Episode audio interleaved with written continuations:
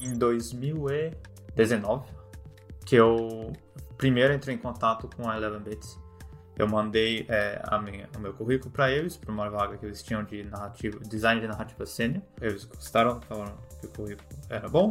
Me pediram um teste, que é de praxe, né, para essa, essas posições. E para Eleven Bits, eu escrevi dois é, que a gente chama de write-up, que um era, era eu descrevi o plot total inteiro de um jogo, é, com o tema que eles mandavam. E depois uhum. eu descrevia quests específicas do jogo. Era isso que eles queriam. É, era o, o, tema era Ghost in the Shell, naquela época. Uhum. E eu fiz esse teste, escrevi todo o jogo. E eles gostaram tanto, fizeram a entrevista comigo e realmente me chamaram.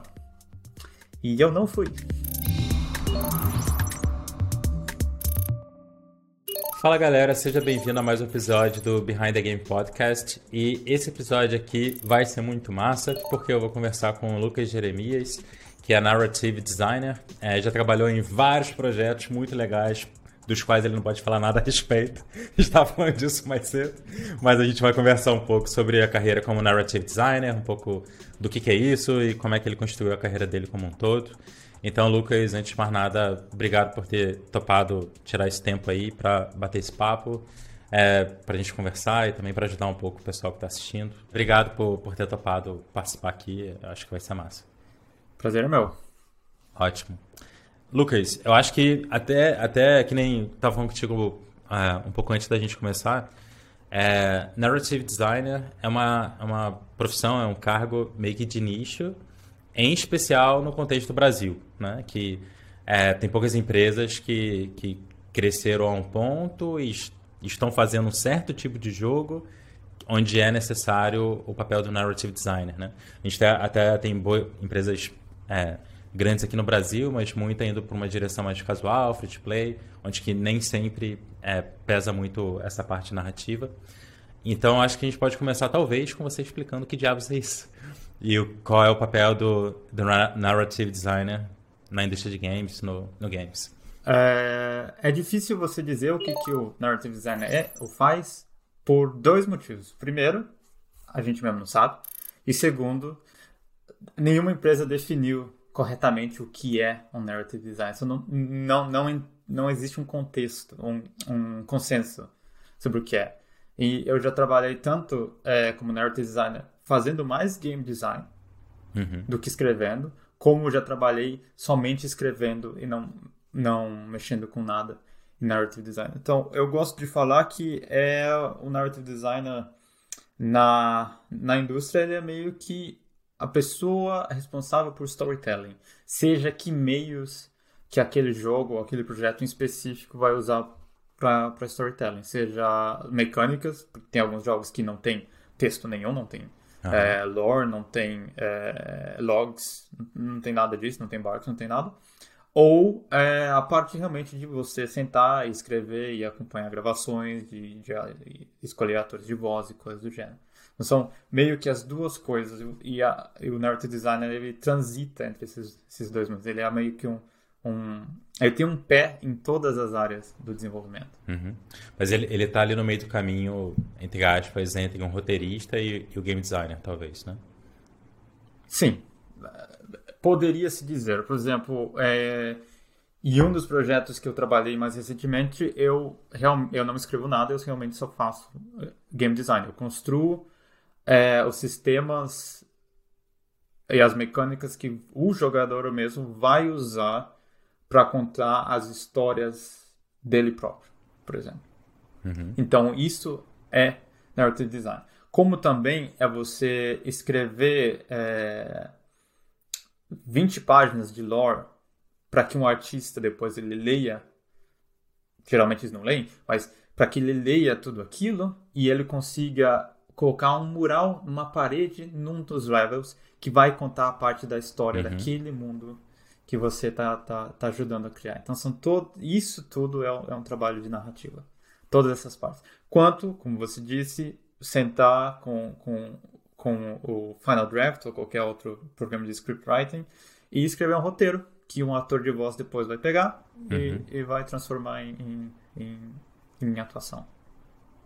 Massa. Então, é bem variado. Sim. E, e acho que a gente pode dar um espaço para trás, talvez, e queria te perguntar de como que você foi chegar aí, afinal. Como que... Da, da, falar um pouquinho de, de onde que você veio, como que você começou a se interessar...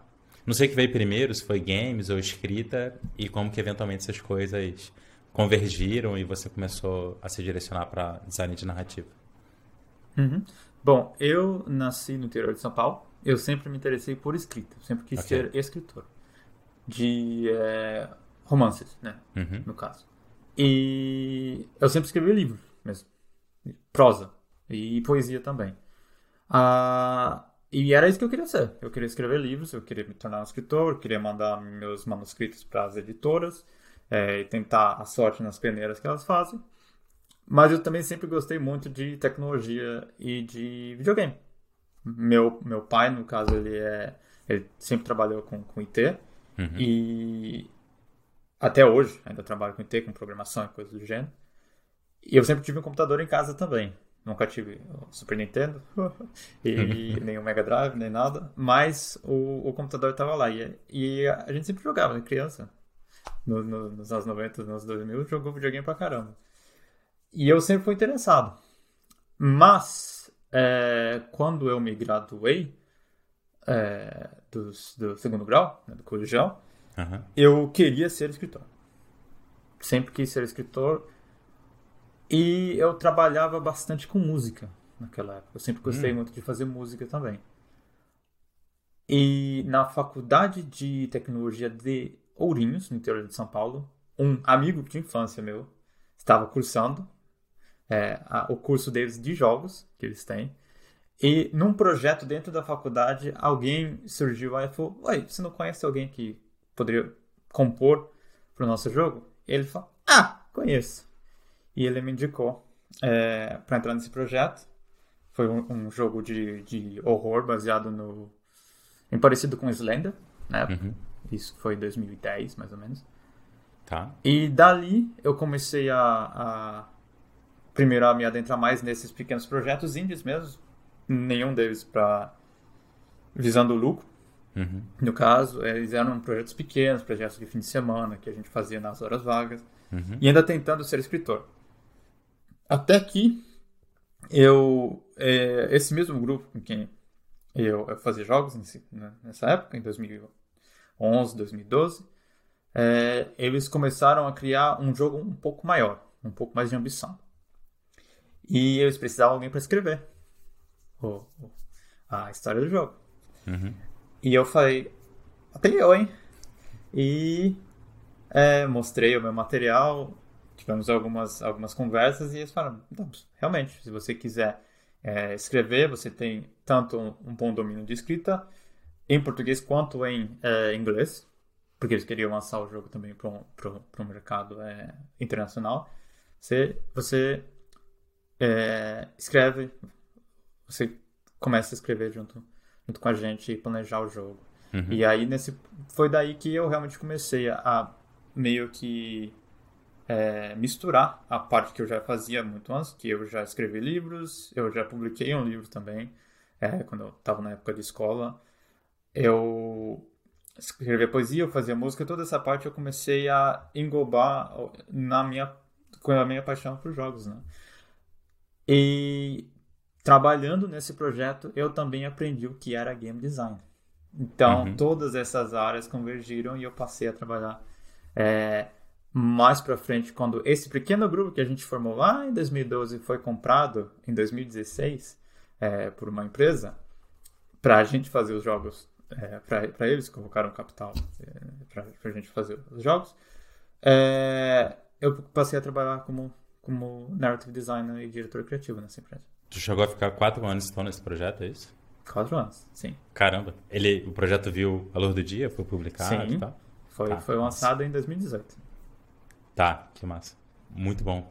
E aí, e aí então, você começou por aí com, com contato que saiu de, da, da infância, pelo que eu entendi, né? Foi ali experimentando aos, aos poucos, né? E aprendendo no meio do caminho também, né? Meio que na prática. Sim. E aí quando quando essa empresa então foi comprada, você passou a, a enfim, até um, um, um, cargo nessa empresa maior? Essa empresa Sim. era de fora já? Ou... Era, era dos Estados Unidos.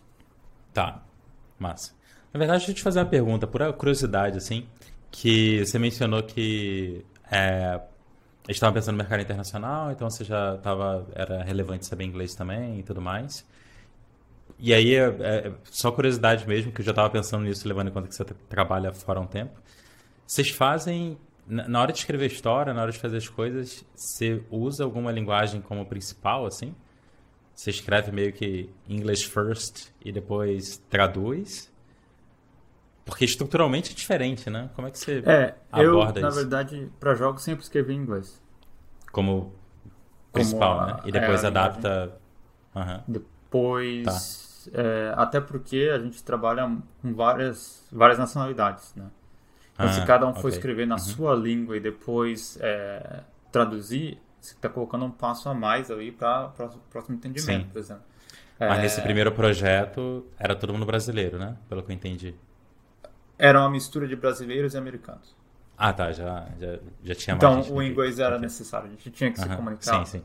É, no time interno, vamos dizer assim, é, na maioria das vezes a gente falava português, mas também, uhum. mas nos momentos em que tinha que envolver tinha outra pessoa é, os americanos, de nós conversávamos em, inglês. O que acontece até hoje? É, eu trabalho atualmente para duas empresas, uma delas é eslovena é, e outra é polonesa, e entre eles, eles falam esloveno e polonês, mas quando estão conversando com mais pessoas de outras nacionalidades, todos eles falam inglês o tempo uhum. todo.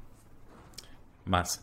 Mas e aí, foram o pessoal, a empresa foi comprada por essa empresa americana e como que foi essa, esse segundo momento aí de carreira? Foi a meio que a, a, a concretização, né? É uhum. aquela parte da validação. Poxa, realmente, a gente está aqui batalhando há tanto tempo e agora alguém viu, né? além dos, do, das pessoas que jogavam os jogos aqui, mas realmente uhum. um valor no que a gente fazia uhum. e resolveu realmente investir no, no, que a gente fazia. E foi muito bom, é, até pela parte de formalizar, logicamente, porque quando você faz esses projetos de fim de semana e de e de horas vagas, né? São projetos meio que paralelos ao que você já está fazendo no seu dia a dia. Né? No meu caso, naquela época eu fazia isso e também uhum. escrevia, é, traduzia, no caso. E você sente uma validação. Você fala, ok, realmente, aqui é, eu, eu, fiz algo que alguém acha bom. Eu ainda não acho bom, mas alguém está achando ok. E estão querendo realmente investir. Então, é aquela. Tem primeiro aquele êxtase, logicamente, que realmente, ok, a gente. Né, é, dos vários filtros que você vai passando, né? Você passa primeiro. A primeiro filtro é você realmente ter a, a força de vontade e falar poxa, podia estar, tá, sei lá, jogando Minecraft. Não, vou lá é, fazer, sentar aqui, abrir o Unity, Unreal, Game Maker, uhum. qualquer engine e vou fazer algo que eu gosto também. Vou escrever uma história e, de, e a partir daí também, né, você vai passando pelos filtros e esse de, de alguém realmente ver o valor, não somente é, de talento, mas financeiro no que você está fazendo, é um outro grande filtro que quando você passa, dá um alívio. Pessoal, deixa eu aproveitar aqui essa pausa para te fazer um convite. Se você tem interesse em desenvolver jogos com potencial real de vender bem, você precisa conhecer o curso Behind the Game. Nele você vai aprender todas as estratégias e táticas que eu uso no meu estúdio de games e que você vai conseguir aplicar mesmo sendo um desenvolvedor, trabalhando sozinho aí nas noites e nas madrugadas, ou até mesmo se você tiver uma pequena equipe e estiver trabalhando com ela, né, numa parceria ou até mesmo com pessoas contratadas, não importa. As aulas focam em temas que mundo que desenvolve jogos precisa conhecer bem, como o processo de produção, marketing, tudo que você precisa para fazer um jogo de qualidade, de alta qualidade, dentro do orçamento, tanto de tempo quanto de dinheiro, né? E conseguir conquistar os jogadores e fazer esse jogo vender bem. Então, se você quer dar espaço na criação dos seus jogos e ter receita com eles, não deixe de conferir o link que eu vou deixar na descrição e você vai poder lá fazer a sua inscrição no Behind the Game. E cara, eu não sei se você pulou, mas pelo que eu entendi, você não fez faculdade, certo? Não. Como é que, como é que foi essa parte de se educar, né? Por conta própria, digamos assim. Você, você já escrevia desde muito cedo, assim, mas como que você enfim, como que você adquiriu as habilidades, conhecimentos necessários para trabalhar como designer de narrativa? Até que ponto foi, foi tudo muito ali na prática? Ou como é que você consolidou isso tudo? Imagino que esse primeiro projeto grande tenha sido a, a sua faculdade, né? Em certo grau. Provavelmente melhor do que uma faculdade, mas enfim. É, mas como é que foi assim, essa parte de, de obter conhecimento e definir, que eu acho que é a parte mais importante de ser autodidata, né? Que é entender o que vale a pena aprender a seguir, né? Uhum. Porque essa é a parte que mais muda versus um curso estruturado, né? Você não tem ementa. Não. Você não tem alguém te falando o que estudar, né? Você tem que entender, dentre o mundo inteiro de possibilidades, o que estudar a seguir para gerar valor na própria carreira, né? Para dar os próximos passos. Como que você abordou isso tudo? Na parte de, de game design, principalmente, é você desenvolver o pensamento de um designer mesmo, não somente de game design, mas de um design no geral. Então, é você entender como você pode usar as ferramentas estão à sua, à sua é, uh, como é que é a palavra? Não é mercê, mas à sua disposição, disposição. ali para resolver problemas, os problemas que são passados. E é isso que um designer faz no fim das contas, está correndo, apagando fogo o tempo todo. Uhum. E essa parte, por incrível que pareça, ela é muito lógica. Né? É você uhum. realmente. É... Por exemplo, eu sempre joguei muito DD, RPG, Pathfinder, Vampire. Então, quando você é menor, você quer criar o seu sistema de DD, de, de, de, de, fantasia e coisas do gênero. E aquilo ali já é um exercício em design, por exemplo. Então você já vai desenvolvendo esse pensamento lógico. E quando eu realmente peguei é, e me interei no trabalho de game design, trabalhando com um game designer, e comecei a aprender por ele, é, como o meu trabalho influenciava o dele e como o dele influenciava o meu, a gente aprendeu um com o outro também naquele ponto. Né? Então foi, foi esse, eu diria que esse foi o maior turning point, assim, é, na parte de aprendizado. Foi realmente você aprender, você tá trabalhando com alguém que sabe o que está fazendo, uhum. que também pode, mesmo sem perceber, te mentorar. Né? E foi isso uhum. que aconteceu comigo. Eu era, eu escrevia bastante, sempre escrevi. É, aí eu passei a entender como o que eu escrevia afetava o jogo no total, depois como ele afetava o, o game design, level design, uhum. coisa do gênero, em específico. E a partir daquele ponto, é, você consegue meio que fazer a engenharia reversa, né? Do uhum. entendendo como afeta, você consegue também entender como aquilo te afeta. Uhum. Então, e como afetar exatamente. E é a partir daquele ponto que você vai, você aprende fazendo no fim das contas, para ser autodidata. É, você sempre aprende fazendo o que às vezes é bom, e mas dá, é, dá muito problema também. Você faz muita coisa sim, errada. Sim. Cara, eu, eu, acho que teve dois insights assim muito, muito relevantes que eu concordo muito sobre o que você falou, que acho que vale a pena sublinhar. O primeiro é, é o quanto que é possível, e muitas vezes a gente descarta como, como forma de aprendizado, aprender trabalhando em algum lugar em algum projeto, assim por diante, né? Às vezes a gente pensa que acho que acho que é normal ainda esse pensamento, até porque instituições de ensino grande pregam isso, né? A ideia de que primeiro você estuda pra caramba e depois você vai fazer, né? Isso uhum. não existe. Tipo, na vida real não funciona assim, né? Você vai estudando, tenta fazer alguma coisa, e aí descobre que tem muito mais nuance do que você imaginava, e você volta para estudar as ramificações que abriu a partir dali e tal, né? É, muitas vezes é, é, natural, eu acho, muita gente pensar em se preparar muito tempo, né? Seja faculdade, mas não necessariamente, assim, pode ser até, até com, estudo, com estudos próprios você pode cair nesse erro, eu acho, né? De hum. se preparar demais antes de sujar as mãos, digamos assim, né? E o quanto que às vezes você simplesmente trabalhando num projeto com pessoas é, mais à frente que você, né, que entenda mais de determinado ponto e tal, você aprende ali por, por osmose, né? Aprende por, por estar em contato é, diário. Porque eu acho que uma coisa que vem de graça nesse formato de aprendizado é uma priorização do que importa, né? Exato. Então, assim, naturalmente, o que a pessoa mais fala é o que a pessoa mais fala, cara, isso aqui é importante, então a gente tem que acertar esse ponto primeiro antes da a próxima camada. Isso vem de, de uma montanha de muitas vezes é uma montanha de experiência, aprendizado, para entender que isso daqui tem que vir antes. Se isso aqui estiver funcionando mal, o resto não interessa, né? E muitas vezes esse não é o formato que você vai aprender se você tiver, sei lá, ou lendo um livro ou fazendo um curso e tal, né? Exato. É, esse, esse, negócio que vem do dia a dia, né? E também você e... perde um pouco o medo de fazer.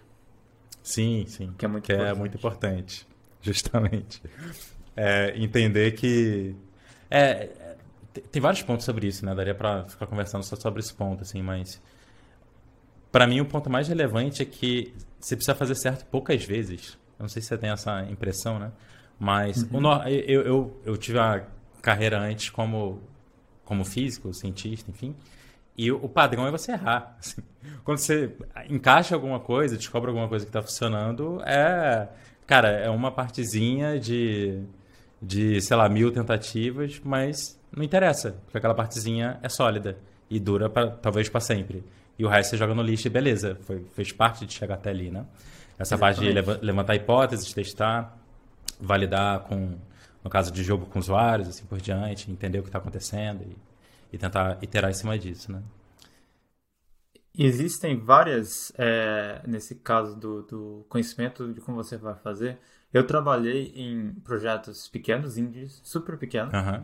É, de, sei lá, quatro pessoas. Eu trabalhei uhum. em, em, projetos de, sei lá, 30 pessoas. Eu já trabalhei em projetos para mobile também. Agora estou fazendo é, jogos também que são considerados Double A, no caso, né, que são os indies premium. É, e todos eles são produções e workflows e é, filosofias de design totalmente diferentes. Uhum. Então você não tem. É impossível você aprender todos eles. Sim. Por exemplo, você vai trabalhar com um jogador que ele é hyper casual no, no mobile. Como é que você vai contar uma história para esse jogador? É, qual, qual que é o espaço que você tem, tem para contar a história? Qual que é o tempo que você tem para contar a história? Às vezes é, sei lá, uhum. é um pop-up que você tem para contar a história para eles. Ou é a maneira como, é, usando jogos mobile, é como o, o botão ele se move. Né? É ali que você tem para contar a história. Enquanto num uhum. jogo Double A, Triple A, ou até num, num Walking Simulator, que é muito é, indies menores faziam bastante, né? Você tem, sei lá, páginas e páginas de texto, por exemplo. Ou você tem é, páginas e páginas de diálogo que você clica, certo? Para você contar a história. Uhum. Ou, no caso de, de roguelikes, você tem a quantidade de loops é necessário para você contar a história. Tudo isso são, são coisas totalmente diferentes assim, que você tem que tomar em consideração quando você passa a trabalhar com, com narrative design ou com game design, no caso, as duas coisas são muito interligadas. É, e não tem como você aprender tudo isso de uma vez, assim, num livro. Você aprende os básicos e o resto você vai fazendo. Sim. E, e aí, então, esse é um primeiro ponto que eu queria só sublinhar, que acho que você tocou e, e foi muito importante, que às vezes você pensa, ah, mas não é o projeto exatamente que é meu sonho é trabalhar. Mas, velho, tem coisa para aprender ali, entendeu? Tipo, usar, usar essas coisas como forma de aprender também, acho que é muito relevante. E outro ponto que você falou antes, até eu acho, é a questão de estudar design, né? No sentido amplo da coisa. E entender que game design é só uma subcategoria de algo muito mais amplo e sólido e que existe há décadas, talvez séculos, sei lá, que é design, né? No, no que nem você falou, né? Como que a gente usa as coisas ao nosso dispor para solucionar algum tipo de problema, né? É, isso é o que um game designer faz no contexto de games, mas a, o embasamento teórico, né, em grande parte, vem de coisas mais, mais amplas, né? É, já vi muito game designer famosão, assim, é, estimular a ideia de estudar design das coisas mais básicas, né? Eu já vi. Acho que o Will Wright que fala bastante disso lá do, do, do SimCity, enfim, de, de estudar tipo design de móvel, design de objetos de maneira geral, né? Que é uma coisa que a gente não, que a gente take for granted, né? Tipo a gente toma por, por natural, normal, mas a gente não para para pensar tipo por que uma porta é daquele jeito, não de outra, né? Aí tu começa, por que, que a maçaneta tá ali em outro lugar? E tem, tem um monte de coisa, né? Tipo, a maçaneta tá no canto por causa do torque, fica mais fácil de puxar, você gasta menos força. Ah, tá ali naquela altura porque é a altura da nossa mão, que é confortável de, de pegar, por isso que não tá mais para baixo nem mais para cima. Por que, que tem aquele tamanho, né? Tipo, e por que, que tem aquela altura, assim por diante, né? E, enfim, acho que tem, tem até uns memes que eu já vi, não sei se você já esbarrou com algum desses, de, de meme de UX, assim, né? De, ah, quando você acha que não tem como o seu usuário usar usar o seu produto de outra maneira. E se eu não me engano, é um cara com uma caixa de leite, tipo, furando embaixo para beber, tipo, tentando rasgar e voando leite pra tudo quanto é lado. Fazendo umas paradas absurdas, assim, tipo, fazer 20 coisas, né? E, e, nenhuma delas é o jeito certo de usar a parada, né? É. é enfim, e isso tudo acho que, você, falou aí meio, meio ampassando, assim, meio rato, mas acho que, é, que era importante, assim, dar uma sublinhada, que é fundamental, assim, entender a base das coisas, né? Sim. É Muita você, coisa ser daí. É, como você disse, desenvolver o pensamento de um resolvedor de problemas. Né? Sim, justamente. Cara, eu quero saber, até o ponto que dá, obviamente, é, agora você está trabalhando em, em, em, projetos que nem você comentou, é, Double A, Uh, acho que pelo menos as empresas você pode falar, né? Quais sim, são? Sim. Tá. Eu trabalho atualmente como Lead Narrative Designer na Outfit 7, é, no braço esloveno deles. Eles são muito conhecidos pela série do Talking Tom, mas não é com isso que eu trabalho. É, trabalho com outra coisa dentro da, da Outfit 7 e também como Senior Writer, é, escritor sênior na Eleven Bits que é responsável pelo Frostpunk e pelo This War of Mine. This War of Mine, massa. E cara, é, Eleven Beats é, é, talvez seja meu estúdio indie favorito, assim, tipo, sou muito fã tanto de Frostpunk quanto, quanto de This War of Mine. Acho que eu gravei um vídeo aqui no canal sobre isso até, sobre War of Mine uma vez. E eu sei que você não pode falar muito dos projetos e tal, mas acho que seria muito interessante é, se você pudesse falar um pouco como você foi parar é, conseguindo esse tipo de, de trabalho, trabalhando com alguns dos estúdios mais independentes, mais é, importantes do mundo, uhum. provavelmente. Então, como, como, é que, como é que foi esse gap aí da onde a gente parou para ir? De uhum. daquela época que foi comprada a empresa até conseguir construir é, um portfólio, um currículo tal que te permitisse candidatar para uma vaga desse tipo e conseguir participar e trabalhar num projeto desse tipo. Então, depois que realmente é, nós, nós vendemos a empresa e, e passamos a trabalhar é, full time mesmo, trabalhando com isso o tempo todo, eu, depois que, que eu lancei o jogo, depois de muitos anos trabalhando, sei lá, 12 horas por dia, né? Uhum.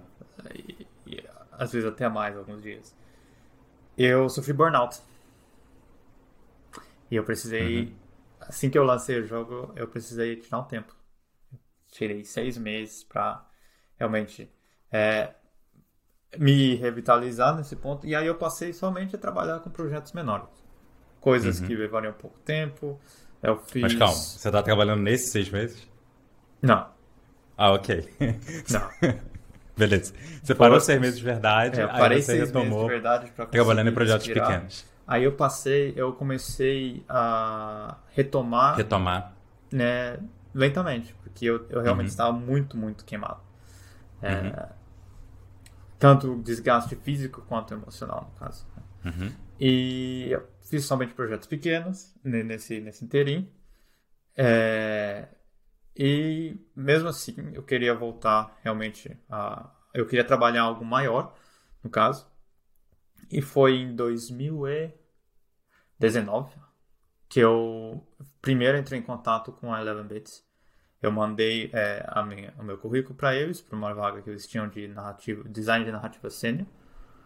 É, foi, eles... foi meio que do nada, assim, ou você já tinha esparrado com eles em algum evento? Não, do tipo? nada. Já tirou algum. Ok, foi. É, não, não, não conhecia. Antes, antes deles eu já havia é, entrevistado com outras empresas né? Mas não, uhum. não, não havia havido é, conseguido indo para frente do uhum. grupo da, do Ubisoft, coisa do gênero. É, e eu, eu entrevistei, eu mandei meu currículo, eles gostaram, falaram que o currículo era bom. Me pediram um teste, que é de praxe, né, para essa, essas posições. É, eu fiz o teste, eles gostaram bastante do teste, me entrevistaram. Pode é... falar um pouco de como que é um teste de, um, de uma empresa desse tipo? Sim, sim. Uh, eu fiz vários, vários testes, na verdade. Eu devo ter feito oito, okay. nove testes. Nossa! De testes, é, de testes que variam de, de complexidade. É, por exemplo, uh -huh. eu já recebi um teste da Paradox, que faz uh -huh. o Crusader Kings, o Stellaris, Europa Universalis, que era um teste super complexo. Me levaria é, 80 horas para terminar um teste daquele, mais ou menos, porque os jogos deles são muito complexos e para você criar uhum. conteúdo de narrativa. Você provar que consegue implementar alguma coisa ali dentro. Exatamente. São, são jogos extremamente complexos. Tanto quanto eu já recebi é, testes que eram realmente só para eu escrever uma página de roteiro. Então varia muito, é o que eu disse no início, varia muito do que a empresa quer que você faça para o que ela, uhum. é, para o que você pode fazer no caso, né? Então o leque de de é, competências que você tem que ter como narrative design é muito grande nesse caso. É, e para Eleven Bits eu escrevi dois é, que a gente chama de write-up, que um era, era eu descrevi o plot total inteiro de um jogo, é, com o tema que eles mandavam, e depois uhum. eu descrevia quests específicas do jogo. Era isso que eles queriam. É, era o, o, o tema era Ghost in the Shell, naquela época. Uhum. E eu fiz esse teste, eu escrevi todo o jogo, é, que eu não posso falar, que talvez eles queiram fazer uhum. esse mesmo jogo no futuro. E eles gostaram tanto, fizeram uma entrevista comigo e realmente me chamaram. E eu não fui. Como assim? Por quê? Eu recusei. Eu, eu na, na época eu teria que me mudar para Polônia ah, e... ok. Isso foi pré-pandemia, né? Isso foi pré-pandemia, 2019, 2018 agora, não vou lembrar bem. E eu não fui. Ok. Você tava, você tava onde na época? Você tava no Brasil ou não? Não, eu você moro já, na, tava... na Suécia há quase 10 anos. Tá, tava na Suécia já. Sim. Ok. E... Beleza. E, é... Dava, falava nem a ponte aérea, não é tão longe. Não, assim. Não me mudei por, por, por trabalho. Uhum. Eu mudei por família. Uhum. É... Eu recusei. Não, não fui. Depois, muitos anos depois, três, dois anos depois, eu vi uma vaga parecida no site deles e eu recobrei contato. Falei, olha, é eu aqui de novo. Né?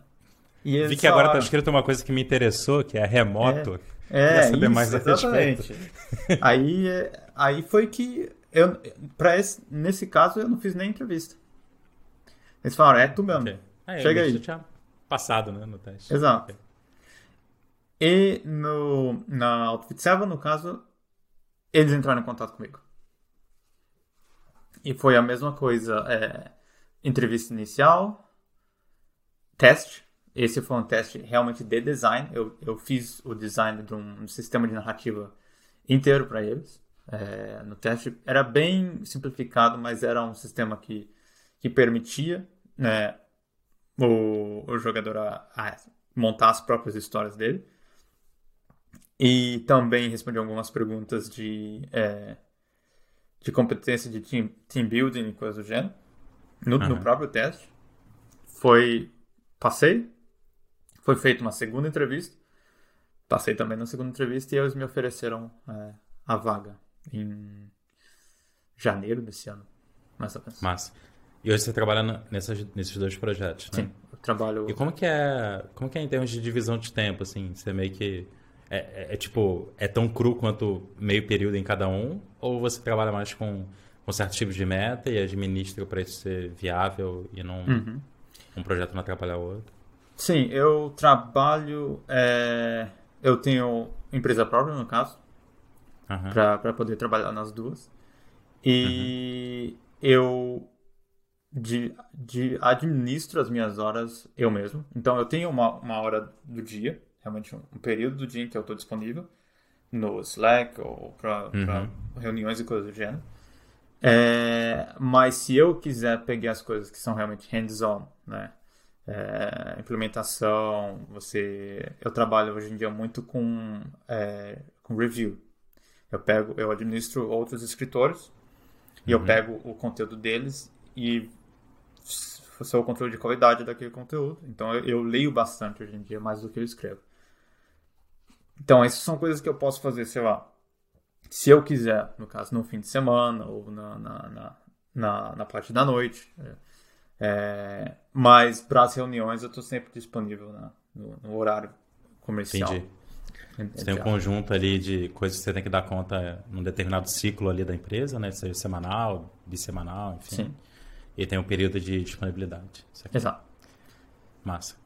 Pessoal, se vocês estão assistindo essa entrevista aqui, eu imagino que você tem interesse em aprender sobre estratégias e táticas para criar jogos de qualidade dentro do orçamento de tempo e dinheiro que você tem, mas que ainda assim tem um potencial de vender milhares de cópias. Se esse é o teu caso, eu queria te fazer um convite para conhecer o curso Behind the Game. Nele eu ensino todas as estratégias e táticas que eu uso no dia a dia do meu estúdio de games para criar jogos lucrativos, no prazo e que vendem bem e que os jogadores gostam. A gente já tem vários alunos, centenas de alunos, mais de uma centena centena de jogos publicados pelos alunos, talvez até um pouco mais do que isso. Então eu vou deixar um link aqui na descrição para você conhecer e fazer a sua inscrição no Behind the Game. Lucas, é, antes da gente antes da gente fechar, eu queria saber é, que nem foi mais ou menos de onde a gente começou o papo, né? Uhum. Que eu comentei, ah, é uma carreira bem de nicho, né? Bem específica, assim. E Aqui no Brasil, infelizmente, no momento atual, mas está mudando drasticamente, tem poucas vagas desse, desse tipo, né? Às vezes até por, por motivos de... Não, não exatamente conhecimento, mas muitas vezes a vaga, no final das contas, que nem você falou, né? Cada, cada empresa escreve a vaga de um jeito, né? Às vezes, é, se botar como design de narrativa, não vai conseguir ninguém, porque talvez não tenha muita gente que se ache e se considere design de narrativa, então acaba usando termos mais genéricos, né? Mais pro lado de game designer ou pro lado de roteirista, né? Que eu acho que é mais fácil atrair certas pessoas. Mas a pergunta que eu queria te fazer é para quem tem interesse nessa área, é, para quem tem, tem interesse em trabalhar como designer de narrativa, tendo em vista o que você passou e os trabalhos que você já teve e tal, o que você acha que, que acertou, que certamente você acertou muitas coisas, outras coisas que talvez depois de um tempo você tenha visto, pô, se eu tivesse seguido por esse outro caminho, talvez eu teria chegado mais rápido que eu queria e esse tipo de coisa. Se você fosse sugerir, recomendar é, um path, um caminho para alguém que está interessado em trabalhar com design narrativa, o que, que você acha que seria, seria um possível caminho, assim, pensando, ok, alguém está assistindo esse podcast agora, gostaria de daqui a um ano, 18 meses, dois anos, estar trabalhando como designer de narrativa, o que, que é mais importante aprender primeiro, que tipo de coisa é importante fazer, se tiver alguma orientação que você consegue dar, seria massa. O primeiro de tudo é aprenda a contar histórias. Esse é o ponto principal. Porque todo o resto você pode tecnicamente aprender durante o desenvolvimento. Mas como contar a história e como é, você ter aquela aquele know-how de, de, realmente transmitir uma história, seja de qualquer meio é, necessário, seja através de palavras, seja através de ambiente, seja através de música. Independente da mídia, né? É, uhum. Independente, é, de, independente independente da mídia, nesse caso, aprenda a contar histórias. Às vezes, uma história é somente, por exemplo, é, o, o exemplo que eu dei no início, é um mural na parede. E aquilo é você contando a história. É você aprender a contar as histórias das maneiras mais diferentes. Você não se, é, se manter ou, ou se prender a palavra escrita, no caso. Sim, sim. E... É, eu já vi até umas palestras super interessantes, na, acho que foi na GDC, de Environment Storytelling, que é meio que isso que você está falando, né, em uhum. De como que você usa o ambiente, as coisas que você vê ao redor para ajudar a contar a história do que está acontecendo, ou do personagem. Só para dar mais um exemplo aí. Exatamente. E contar histórias também não é somente é, parte do seu trabalho. E é, é outra coisa, uma dica que eu, eu, eu também dou é seja muito colaborativo. Uhum. Então, se você quer aprender a, a, Se você gostaria de ser um narrative designer no futuro, aprenda pelo menos um pouquinho de todas as, as competências que o seu trabalho vai tocar. É, às vezes contar uma história é você mudar a música ali naquele momento de uma maneira bem sutil. Né? Ou você é, trabalhar com um animador para que o personagem ele, esteja, ele seja muito expressivo. E você consiga ter o range de, de, de expressões ali necessários para contar a história sem dizer uma palavra. Né? Uhum. Ou é, são sound effects que você usa é, e que remetem em intertextualidade a, a algum outro jogo ou alguma outra coisa. É, por exemplo, você utilizar num. É bem, bem cru esse exemplo, mas você utilizar num level de Natal o som dos, dos Jingle Bells. Isso é uhum. é contar história também. Todo, toda essa parte é você, você é, contar histórias. Então, a primeira dica, só para retomar, aprenda a contar histórias, seja que histórias for. É, segunda é, seja ultra colaborativo, tente entender um pouquinho de cada área que o seu trabalho vai tocar. E terceiro é que, principalmente em, game development, entenda que se alguma coisa tiver que ser cortada, vai ser a história. Uhum. Então, não se apegue muito ao que você, você também está criando ali. Não é nada pessoal, é só questão de, de produção mesmo. Massa. Maravilha, e o quarto tenha paciência, pelo amor de Deus. É, é justamente. Que... O... Fantástico, cara. É, esse ponto de aprender um pouco de cada. Só para reforçar um pouquinho, que eu acho que isso é super importante, assim. Eu também sinto que eu preciso muito disso, é o tipo de coisa que eu preciso para fazer o trabalho que eu faço tocando no estúdio, por outro motivo, né?